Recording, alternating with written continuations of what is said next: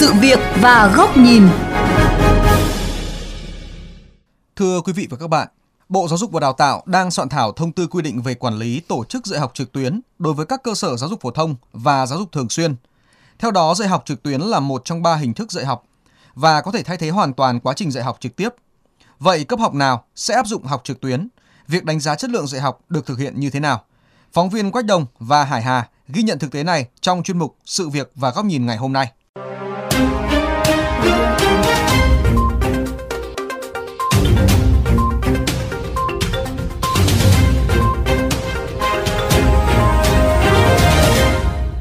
Thưa quý vị, Bộ Giáo dục và Đào tạo vừa công bố lấy ý kiến góp ý cho dự thảo thông tư ban hành quy định quản lý tổ chức dạy học trực tuyến đối với các cơ sở giáo dục phổ thông và cơ sở giáo dục thường xuyên.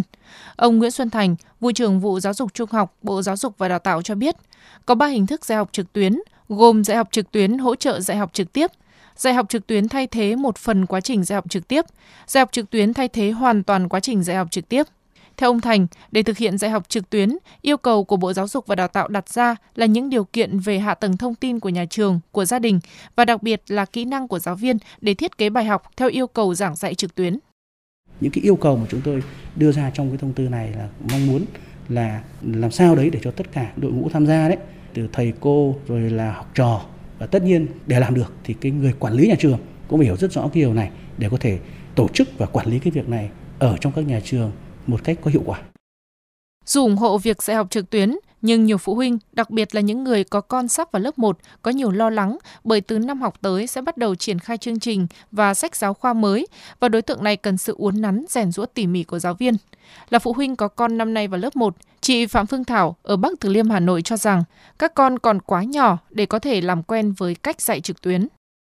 ít nhất là các bạn ấy đã vào nền nếp đâu, đã hiểu là đi học là như nào đâu. Chưa hiểu trường lớp là như nào, đi học là như nào mà đã phải học trực tuyến. Thì nói chung là em nghĩ là không thể học được luôn. Tương tự chị Trần Thu Hoài ở huyện Đan Phượng, Hà Nội cũng tỏ ra lo ngại về hiệu quả học tập năm lớp 1 vừa qua của con mình. Chị cho rằng năm nay các con đã rất thiệt thòi khi không được đến trường sớm để làm quen với bạn bè thầy cô cũng như nền nếp và phương pháp học tập mới. Nếu vào năm học mới thực hiện dạy trực tuyến, chị lo con sẽ khó theo kịp chương trình.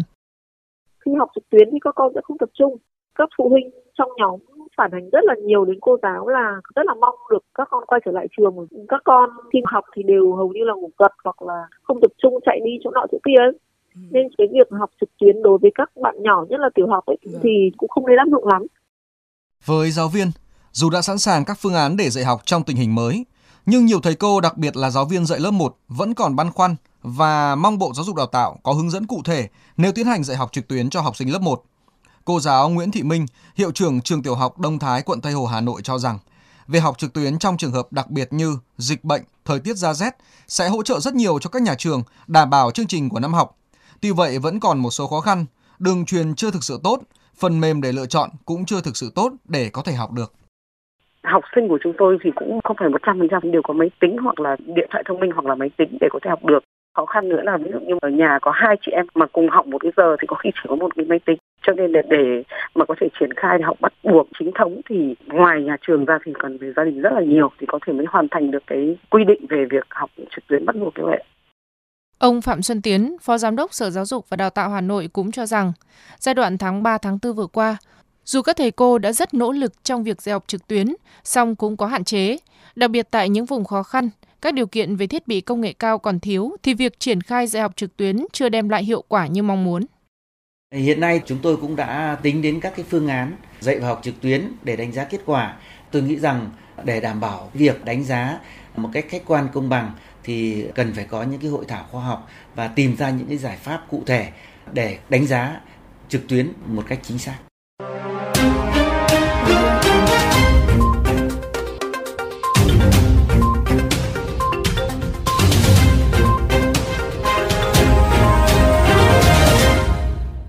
Thưa quý vị, trong bối cảnh dịch bệnh còn diễn biến phức tạp, xu hướng giảng dạy trực tuyến là cần thiết để đảm bảo chương trình giảng dạy. Tuy vậy, cần nghiên cứu kỹ đến điều kiện về hạ tầng, phương tiện, đặc biệt là đối tượng áp dụng về việc giảng dạy trực tuyến có thể phát huy hiệu quả. Mời quý vị đến với góc nhìn này của VOV Giao thông qua bài bình luận với nhan đề Công nhận kết quả học trực tuyến, chớ nên vội vàng. Học trực tuyến, e-learning xuất hiện tại Mỹ vào năm 1999, nhưng đã nhanh chóng và lan tỏa tới nhiều nước. Theo tạp chí Forbes, thị trường giáo dục trực tuyến có thể đạt tới 325 tỷ đô la Mỹ vào năm 2025, tăng gần gấp đôi so với 165 tỷ đô la Mỹ năm 2014. Còn số này cho thấy nhu cầu học trực tuyến là một xu hướng tất yếu và sẽ tiếp tục tăng mạnh trong thời gian tới. Việt Nam cũng không nằm ngoài xu hướng đó. Bằng chứng là năm 2017, Việt Nam đứng trong top 10 các nước châu Á phát triển lĩnh vực đào tạo trực tuyến với tốc độ tăng trưởng cao nhất trong khu vực với 44,3%. Năm 2020, do những ảnh hưởng của dịch COVID-19, lần đầu tiên đồng loạt các cơ sở giáo dục đào tạo trên toàn quốc từ cấp tiểu học đến đại học đã đồng thời áp dụng hình thức học trực tuyến, đánh dấu quá trình chuyển đổi số mạnh mẽ trong lĩnh vực giáo dục. Mặc dù thời điểm đó, việc dạy học trực tuyến chỉ được coi là giải pháp tình thế khi dịch COVID-19 diễn biến phức tạp, song các trường vẫn đảm bảo dạy học đủ chương trình, thậm chí hoàn thành trước kế hoạch và quan trọng là các em học sinh tạm dừng đến trường nhưng không dừng học.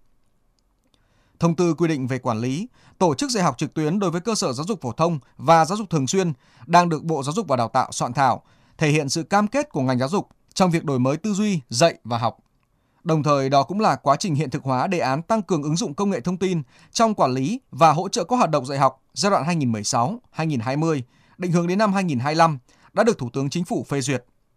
Phải khẳng định, coi hình thức dạy học trực tuyến là một trong ba hình thức dạy học trong các trường phổ thông và giáo dục thường xuyên là một chủ trương đúng, phù hợp với xu hướng phát triển khoa học công nghệ hiện nay và định hướng phát triển giáo dục trong tương lai. Tuy nhiên để làm được điều này, cần phải có lộ trình. Trước hết, ngành giáo dục cần phải xây dựng được hệ sinh thái công nghệ thông tin riêng.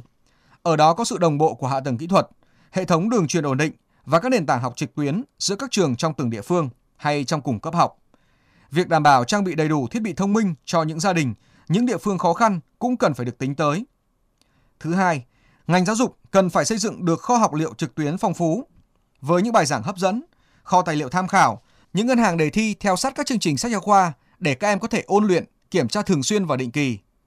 Thứ ba, tập huấn, đào tạo, nâng cao trình độ công nghệ thông tin cho đội ngũ cán bộ, giáo viên, đẩy mạnh giáo dục tin học trong các nhà trường để giúp các em học sinh có thể dễ dàng tiếp cận những công nghệ mới.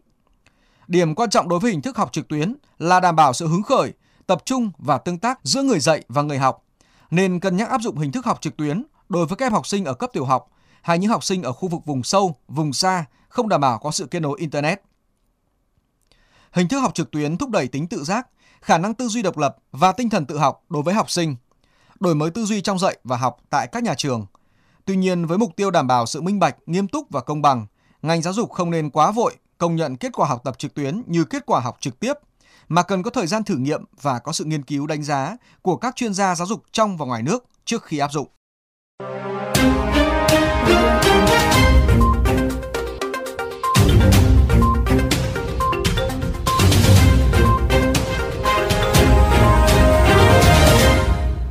Đến đây chuyên mục sự việc và góc nhìn với chủ đề còn nhiều lo lắng khi chính thức công nhận học trực tuyến cũng xin được khép lại. Quý vị và các bạn có thể xem lại nội dung này trên vovgiao thông.vn, nghe qua ứng dụng Spotify, Apple Podcast trên iOS hoặc Google Podcast trên hệ điều hành Android. Cảm ơn quý vị và các bạn đã chú ý lắng nghe.